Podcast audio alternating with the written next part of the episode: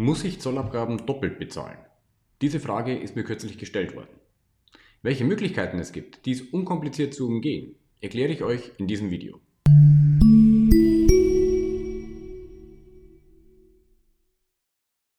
Mein Name ist Patrick Nievler. Ich bin Geschäftsführer der Pasani Academy sowie Senior Director bei der LKL Steuerberatungsgesellschaft. Die Frage kam von einem Online-Händler, der Ware aus Fernost importiert, diese zunächst in einem Zentrallager in der EU einlagert und dann weiterverkauft. Das Unternehmen ist international tätig und verkauft die Waren sowohl innerhalb der EU, exportiert aber rund die Hälfte der Waren auch in Länder außerhalb der EU. Doch warum bezahlt er nun die Zollabgaben doppelt?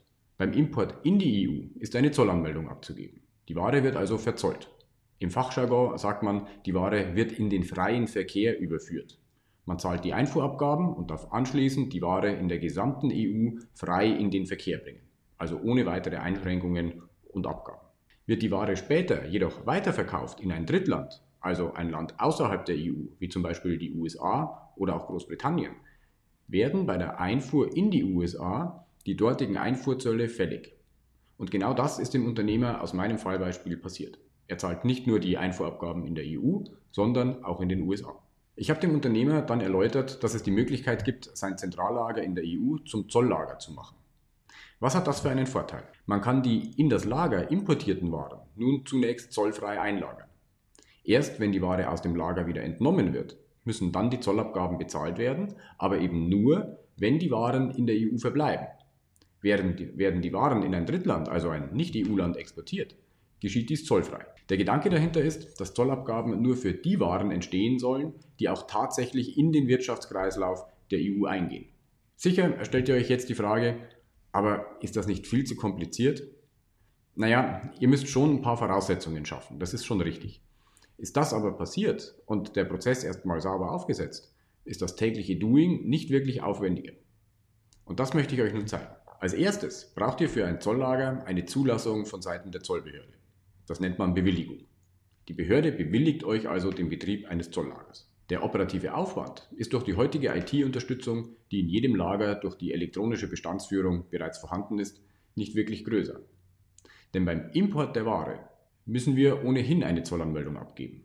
Bisher habt ihr die Ware verzollt, also in den freien Verkehr überführt und damit die Einfuhrabgaben bezahlt. Habt ihr ein Zolllager, gebt ihr auch eine Zollanmeldung ab, allerdings zur Überführung in das Zolllager und ihr bezahlt dadurch keine Abgaben. Also ist dieser Aufwand weitestgehend identisch.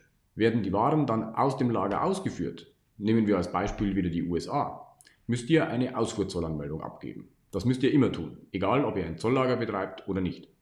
Der Aufwand ist also auch hier mit und ohne Zolllager identisch. Habt ihr ein Zolllager, beendet ihr die Lagerung mit dieser Ausfuhrzollanmeldung und die Ware bleibt in der EU zollfrei, da ihr nachweisen könnt, dass die Ware nicht in den Wirtschaftskreislauf der EU eingegangen ist, sondern eben in die USA exportiert wurde. Wir halten also fest, für den Import und den Export entsteht also kein zusätzlicher Aufwand. Was ist mit den Waren, die in der EU verbleiben? Na, hierfür müsst ihr nun eine weitere Zollanmeldung abgeben. Okay, das ist ein bisschen mehr Aufwand.